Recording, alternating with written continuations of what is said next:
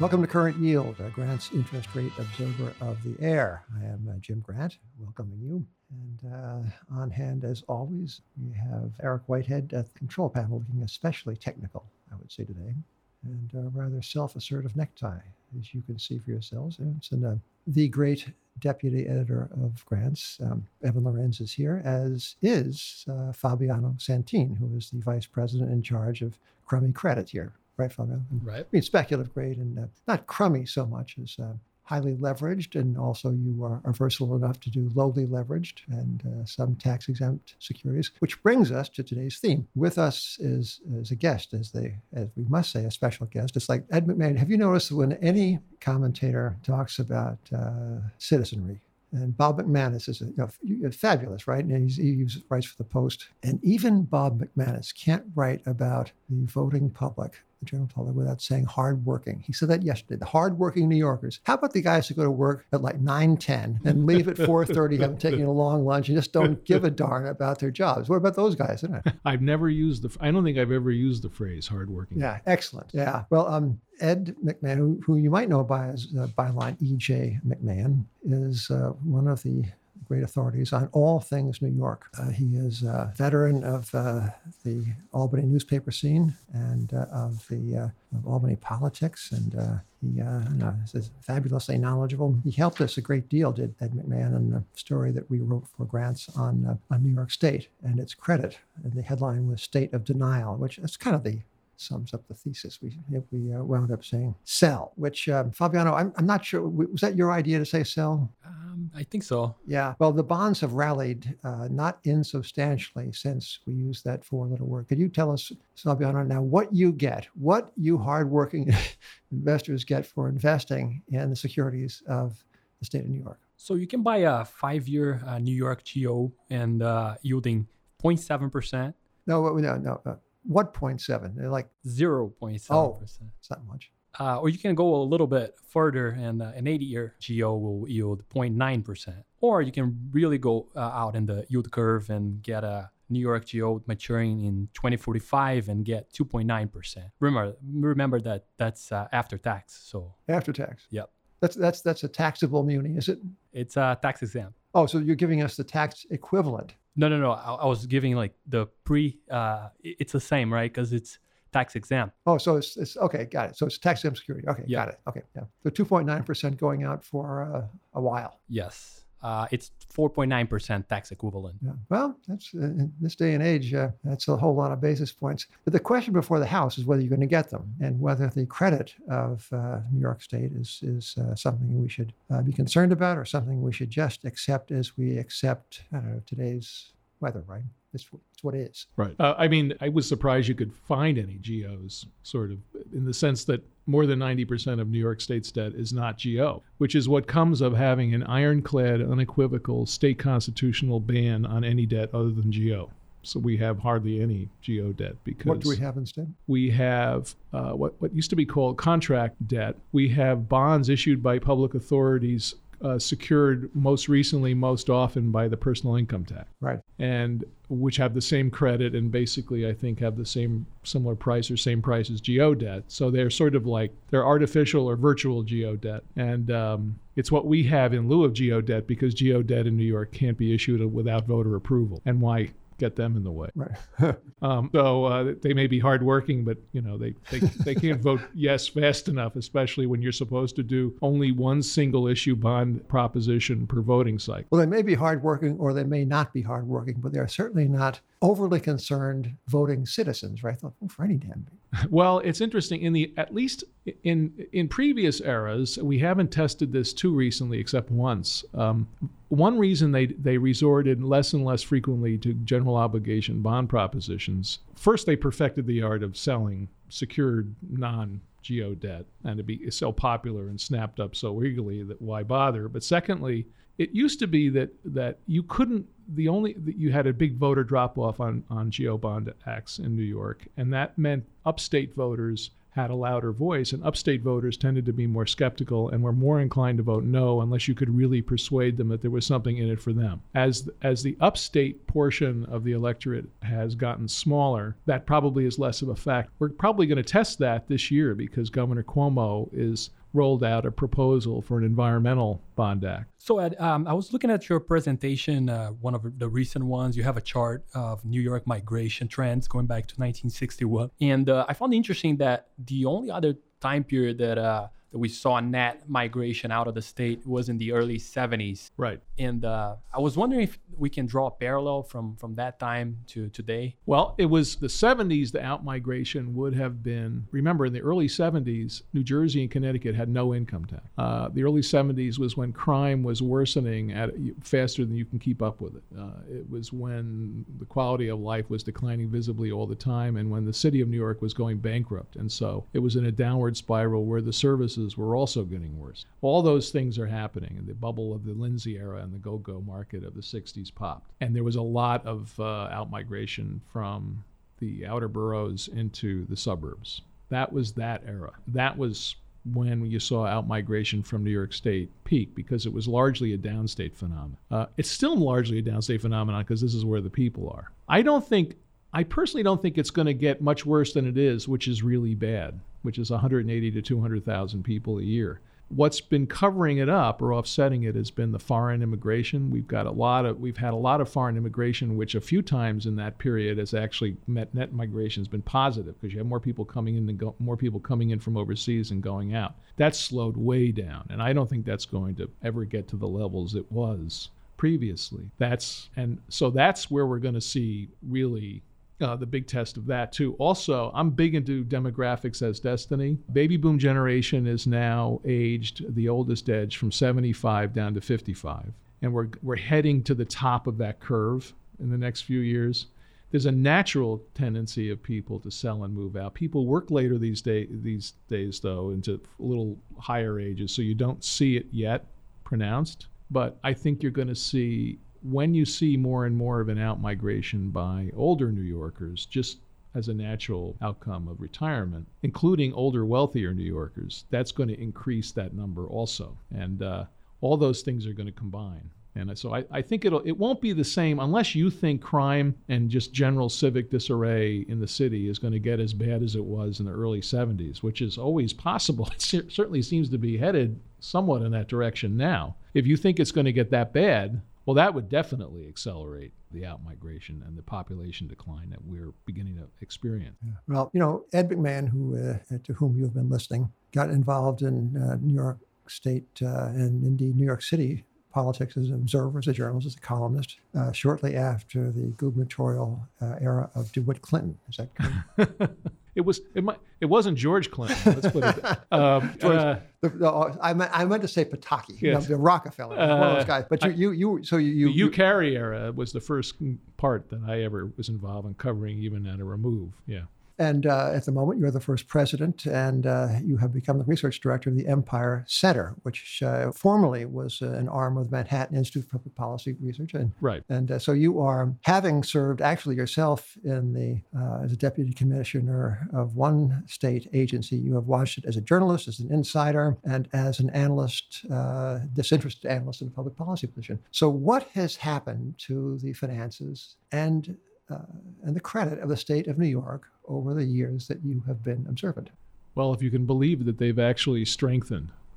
but what the big what happened in New York that is the sort of creation moment for the modern or postmodern era of state finances is what happened was Nelson Rockefeller being also being governor in the same era as Robert Moses was controlling several public authorities. That was the financing era, the financing explosion in New York actually New York's as the bond raters look at it with which is with this sort of with a particular narrow view and as your piece notes actually a view that loves it when we raise taxes because they see that in the short term as more secured. But the so-called structural balance of the state budget or the structural imbalance of the state budget was actually worse 30 years ago. The state was actually in worse shape had a much lower credit rating and was in financially uh, had a worse outlook 30 years ago than it does now. Right, but I think that we're but for various reasons that I think that, that your article really hit on very well, I think we're drifting back into a, an area of real trouble. That's kind of masked by the fact that you could always say we're not as bad as Illinois or Jersey, for that matter. Yeah. Well, uh, the world is welcoming of anyone offering uh, uh, yield, as witnessed the uh, ferocious rally in the securities of Greece and uh, Ireland and who else, Evan? Italy, Netherlands, Japan, take your pick. Yeah. Everything except Lebanon. Lebanon yields 1,000%. Is that tax exempt, Fabiano, or is that? I think not. Um, so, a little known fact, ladies and gentlemen. In fact, I think this might be known, Ed, only to you and me, is that we not only know where Schoharie, New York is, but we, some of us, have, have, you and I have lived there. Yes, that's correct. Yeah. Uh, overlaps slightly, although uh, we didn't uh, cross paths then. But I lived there for 21 years when my Well, you know, you know that uh, we we lived in the old Truax place on uh, Right. four, yep, uh, 385, 443, State Route 443. That's just up from up the Right. hill. Yep. It's a lovely, the lovely red brick brick uh, house there. It's Yep. uh, it's a it's a beautiful place. Core in the front yard, a little beans sometimes. We have some uh, winter wheat happening over there. Nice view south over Mhm. the fields uh, when the sun sets. It Yep. kind of Lovely, it looks golden, right? Right, but isn't this kind of a mirage financially speaking? So I, I uh, was a keen reader of your testimony uh, recently on concerning the um, uh, New York State budget for fiscal year what 2021, and I noticed uh, you observing uh, that for all of the uh, cosmetic strength, uh, certainly reflected in the credit ratings of New York State, for all of that, people are leaving, Yes. and the people who are leaving are the ones that are taking their money with them. It's it's it's people across the income spectrum, including the ones we that the state increasingly can't afford to have leave because they're carrying a huge share of the budget, which is high income people. And uh, we've been. It's really interesting if you go back years and look at this. New York has been losing people to the rest of the country at a pretty high rate for a very long time. Some of that is the normal flow out of New York City into the discount dormitory of New Jersey, which is still the case. But I think also we, we're now seeing a generational change where the biggest, second biggest generation in history is the baby boomers, which includes all the wealthiest New Yorkers. There's a natural tendency to leave and to move on and retire, being pushed harder by the fact that the tax outlook is bad and getting worse, and the There's people going to Florida, right? A- well, a lot going to Florida. There's actually um, the the leading destination state is Florida. that's the, that's the next to last stop. The next, yeah, right. Although there's often a return factor from Florida for a lot of people once uh, they're ready for the final stop. Um, but there is, it's, but you know, there has been an outflow for a long time, and p- actually part of the problem is that it doesn't happen fast or vividly enough to make an impression on anybody in Albany. So, for instance, you may recall a year or two ago, Alliance Bernstein announced that it was moving its headquarters to Nashville. In just about any other city in the country, including a city, say, like the size of Boston, if you lost a firm, if a firm like Alliance Bernstein said, We're moving our headquarters and half of our people to Nashville, that would be a big deal. That would be a big story in the business page, at least, if not the local news. People would be saying, Wait a minute, this is a real, we got to, this is a moment to reconsider where we stand. The critical mass of, of finance uh, in New York uh, and in high earning industries is so great that that actually the, the the departure of Alliance Bernstein I don't think was ever covered in any New York newspaper other than the Wall Street Journal. Well, And- I mean, New York Times doesn't bother with local news. It's too, it's too, Right. yeah. It might have been in the Times 20 years ago, but not today. And basically,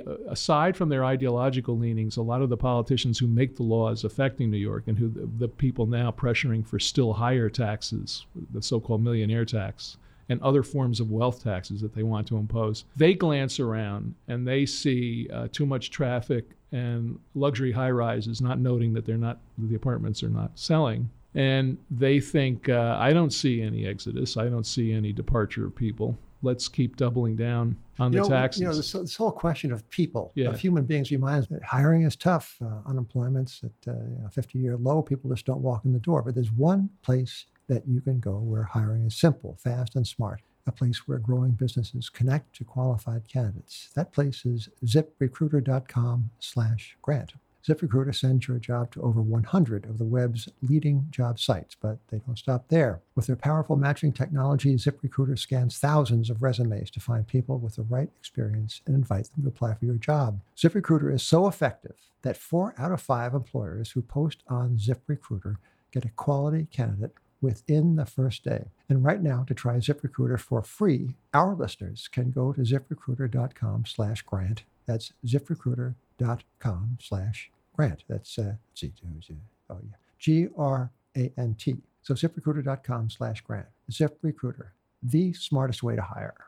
Right. So um, uh, empty buildings or Right. empty apartments within Right, right. buildings and uh, a kind of a Ayn Rand anti-hero business with the most uh, productive kind of silently creeping out, right? Uh, so uh, are politics behind this? I noticed that in New York State, in New York City, there is one party only, and it's not the GOP. No. So, uh, of what consequence is single party rule for state politics and for the state budget, and at length, perhaps, for the state credit? Um, I, it's not positive. Certainly not what you'd call credit positive. I actually we've reached a historic turning point because the Democratic majorities in the state legislature are the largest, really, in modern history. Uh, you would think that New York had had this situation before. Actually, for most of the 20th century until a year ago, the state senate was controlled by the Republicans. Now, by the way, Republicans invented, expanded, and honed to a fine art most of the worst fiscal abuses we've been talking about. In fact, one one might even perceive an or hear an echo of that in Washington D.C. Uh, yes. Today. I mean, it's it's so they were not, you know. Rockefeller was was a fiscal criminal. Oh,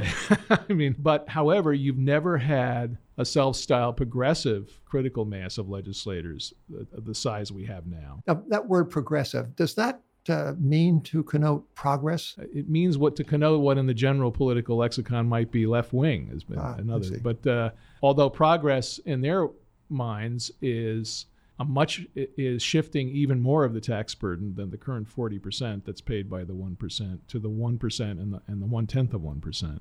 Right. So the so uh, New York City is of course all Democratic and very Right. progressive. Upst- uh, Right. even upstate, uh, Albany at least is now the both urban area, houses. the cities upstate are li- like mini Brooklyns in effect in terms of their politics. That's not good. Uh, and then the rest of the, the geographic area of upstate, the, the, the rural and suburban areas of upstate are still uh, centrist to Republican. But uh, downstate, like the rest of the country, the suburbs that are more affluent are becoming more democratic. And uh, all of that accounts for the and the and the Trump factor, which is a positive upstate and a negative in pockets downstate, accounted for the change that we've seen. The governor has started out as a self-styled a centrist, at least on fiscal issues, and has now moved further left, but is really all that stands between us and some really self-destructive tax policies. Well, tell us about uh, what those policies are and what they might mean. Well, if everything you hear being proposed in the Democratic presidential campaign by Bernie Sanders and Elizabeth Warren has significant support within the majorities in the New York State Senate and the State Assembly, as if we were, as if the difference being that whatever you think of a wealth tax, say, nationally, it's harder to simply um, offshore yourself in reaction to a, a, federal wealth tax whatever form it would take. All of these policies are being advocated in Albany by people who seem to assume that nobody in New York could go anywhere else or find a way to stay and avoid any of the kinds of ideas they're they're promoting. The governor um, has his share, uh, you know, can be blamed for his share and more of the of the fiscal problems we have on the spending side of the budget. But he recognizes that at, at a certain point you can't keep doubling down and doubling down on high earners. And so he has refused to even hear of uh, of that type of tax increase. The question is, at what point, if the if we hit into another recession or any kind of downturn that undermines the state's revenues, uh, at what point will he change his mind or be rolled over, or will the state simply go in that direction further? And I think there's a real risk of that. Also, we're the only state, we're unique in the United States in that we're really two states because New York City is a state within a state, this state sized entity with a state like tax code imposed on top of or in addition to the state tax. And so everybody here pays tax at 40% to double uh, the, the state tax. So we have the highest income tax rate in the country, second only to California. Except California's government in general, state and local, is much less expensive for most people than New York's is. So it's uh, it's not it's not headed to a good place. As your article noted, the thing that I think makes pe- lulls people into a more complacency about New York is we do have a well financed by public st- sector standards, our, our, a well funded pension public pension system. Um, that's true of the two statewide systems. Teachers and everybody else are are near the top of the list in terms of their funded status. The city's funds range from not so hot to okay. Nothing in New York is as bad as as many other states, including Illinois and Connecticut and Kentucky and some of the horror stories you hear about New Jersey. But it does not that shouldn't be taken as an indicator that all is well. Those things are not bad because the state court of appeals didn't let politicians do what they wanted to do and start underfunding them 30 years ago. But um, you know the, the, political tendencies here if you are are not good because if the state is essentially run by um, and at the behest of public employee unions and it's really the main reason if you look at could why you, could you go back to that thought again the Yeah. state uh, the state is run Well, it basically serves. If you want, if you look at New York and you say there's different ways of comparing how much we spend and how big our government sector is compared to say to other states. By the way, you'll often hear people look for a really big contrast and say, look at Florida. Florida is like practically in another country from New New York. It's not. It's the southeast. It's not the northeast. It's a different situation entirely. We're a lot more expensive than even Massachusetts or say Maryland. The main reason that New York is so expensive is what it spends in two sectors uh, education and healthcare. The healthcare is uh, a figment, as, is, as shown in the Medicaid budget, which is now breaking the back of the state budget, is because the healthcare industry in New York, which is largely, quote, nonprofit, unquote, um, has a big is, is is gets a lot out of it, and because more recently in the last 25 years, the healthcare workers union became more and more po- uh, powerful, and they got laid claim to a bigger share of that budget also. Education, though, and everything about everything else about the expense of New York, the expense of New York City, the expense of our local governments, our high local property taxes, and of the state government also relates to how much we spend on education. We spend almost twice the national average per pupil. yeah look at the results states. we got though Right, which are at best of, around the national average, depending on which measure you use. And that that's hugely expensive.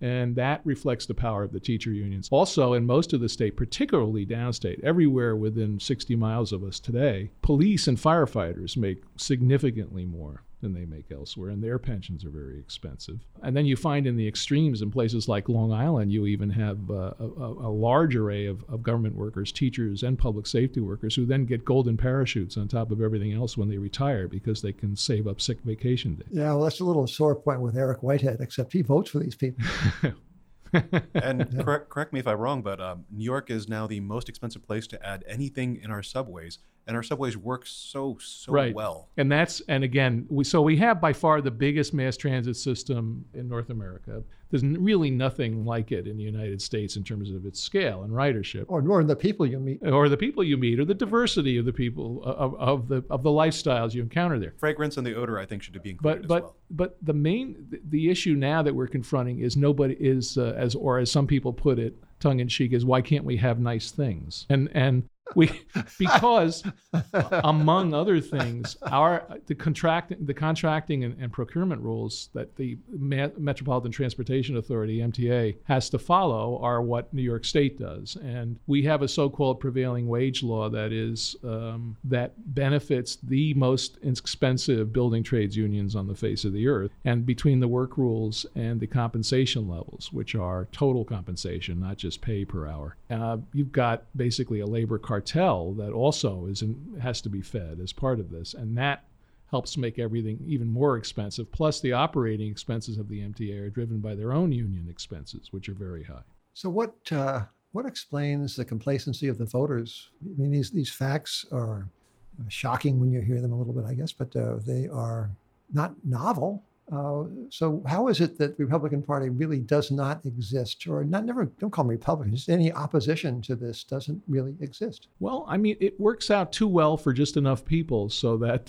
why why why upset? Or ruin the- a good thing. Why ruin a good? It's a good thing for far too many people. And I'll tell you when it, when we saw a, a glimpse of how of how change might come about in New York was during the, the, the Great Recession, the financial crisis, 07 to 09, really into 10 in terms of its impact on the body politic. That was like a, a an existential moment for a lot of people. It was the first disinflationary uh, recession and downturn of our lifetimes, really, in the sense that people, a whole lot of people, suddenly, uh, especially people who depended on bonuses or profit sharing or an automatic annual raise in the private sector, said, wait a minute, my pay's actually gone down. I'm worried about my job, and my pay has just gone down. This is shocking. And then they looked up and noticed that they were being asked to pay more in, for instance, school taxes because the pay of the teachers was still going up. And for a brief period there, we saw people, and I witnessed this. I spoke to community groups and around the state, but particularly downstate, where the highest income people are, most affluent people. They were saying suddenly said, "What's going on down here? Why why are things this way? How come the government is not responding to this situation by truly retrenching and readjusting and doing a reset?" And that was the chance to explain to them that, that, that, that the answer is because the rules are rigged against it, that everything is fixed. There was a, I think we saw, and we saw in electoral results then around some, in the suburban areas at least, in frankly Governor Cuomo's election in 2010. Remember, he ran, he sensed the political mood in 2010, which was still very real then, and ran as as pretty much as a fiscal conservative, uh, and and enacted a truly significant cap on property tax levies in New York, a, a good policy. With your help, with I was well. I mean, he, he, he, I can say that I was very much very supportive of it, and I think he drew from research and ideas we had done that were based in turns on what had been done in Massachusetts. So that reflected that. That would not have happened. He did that, and the legis- he got the legislature to do it with him, which would have been unthinkable. Versions of it had been proposed 10 years earlier and had been non starters. But it happened because of the reaction to the recession. Unfortunately, really unfortunately, it will take a repeat of that, just as it took a period of unbelievably bad quality of life conditions in New York City and crime for there to be a sort of a turnaround in, in the early 90s. I think that there that fisc, financial and especially economic stress that affects a large number of people, especially people who are articulate, who know how to get to City Hall, and who see their own livelihoods threatened, is what will bring about uh, a, change and a reset in the conditions that drive the finances of New York. Yeah. Well, what is the timeline for really fiscally potentially ruinous legislation in Albany? So you have one party rule and you have the pressure for uh, Sanders like uh, wealth taxes and other such things, uh, you know, very truly left wingy. Well, what's going to happen when? Well, he's capable of changing his mind in short notice, no, but I don't Governor Cuomo. But I, I don't I think that as long as Governor Cuomo is in office, you will not see some of the most extreme bad ideas enacted on the tax side. Um, he's doing a lot of, uh, of finagling on this to make the spending side of the budget seem to add up, which it doesn't at the moment. I think that the the test is going to come with the next recession. Part of the answer to that is is uh, for listeners to say, well, when do you think the next downturn is? And that will be the test because one of the points of my what I I and a few others have been talk, pointing out for years is that we've become so dependent, more dependent than ever, which is saying a lot on income taxes generated by very very high income people. so yeah, so so New York State is in effect uh, a, uh, a kind of a, a, derivative of the stock market. Uh, uh, that's a very good way of putting it. I think I'd like to steal that phrase. Well, you got um, it. um, if you um, because um, that's basically more than ever we're a derivative of the stock market. We, I think I think Grant's Interest Rate Observer, which reminds me, by the way, short word from our other sponsor, which happens to be us, Grant's Interest Rate Observer. Uh, Grant's is uh, the indispensable twice monthly periodical, come out 24 times a year on the financial markets with an emphasis on interest rates, credit, and all things that uh, interest rates and credit affect. As you can imagine, the uh, subject matter is quite eclectic. And did I mention indispensable? I might have, but once is not enough. Uh, you, ladies and gentlemen, could subscribe. In fact, many of you have, and uh, not a few of you, I think, weighing the proposition. Uh, we do have some subscription spots left, Eric Whitehead advises me. And uh, perhaps you are thinking, uh, if only I could read a current article from Grants, perhaps the very article around which this podcast has been uh, inspired and, and, organized. That is a state of denial is the headline. It's, it's our in-depth take on the finances, the very questionable, in our view, finances of the state of New York. So two things. Uh, go to our website, uh, www.grantspub.com uh, forward slash 2020. And um, check it out. Check out State of Denial. Uh, you read it, and I think that you will be gratified and happy that you did, and really interested in reading more. All you got to do then is go to that uh, same website and subscribe. I, I think that uh, the directions are self evident. So uh, read, subscribe, enjoy, and uh, let's get back to E.J. McMahon. You know, we, we, called uh, the S&P 500 uh, New York State's major export. Right. So, so this is so the financial industry is the you know the, the Clinton era is over, and, and no more agriculture, and uh, speak of uh, manufacturing is uh, kind of yesteryear. So we are left with uh, buying low and selling high, right? Right, and finance's own derivatives, which are the, the very expensive law firms and other professionals who who to a large extent serve directly or indirectly the people in finance. All of that is is really the key to our tax base. And capital gains is a big part of their income. When capital gains crash, I mean the incomes of the highest earning one percent in New York, who are over forty percent of the income tax, which is two thirds of our revenue, that they crash by more than fifty percent in the space of two years. That'll probably be worse with the next downturn, and it, the severity of the downturn will dictate just how badly the state's budget is hit. And then the, the test then will be what is the legislature and the governor then, whether it's Andrew Cuomo or someone else, what's their response going to be? Well, Ed McMahon, here's what we're going to do. We are going to reconvene um, at that moment, and okay. you'll tell me when. EJ, thank you. This has been terrific. And uh, Fabiano, thank you. Evan, uh, a pleasure as always. Um, ladies and gentlemen, please join us again. We have, uh, this, I think, an exceptionally interesting podcast coming up uh, very next week. So uh, be on hand. Until then, I'm Jim Grant on behalf of Grant's Interest Rate Observer.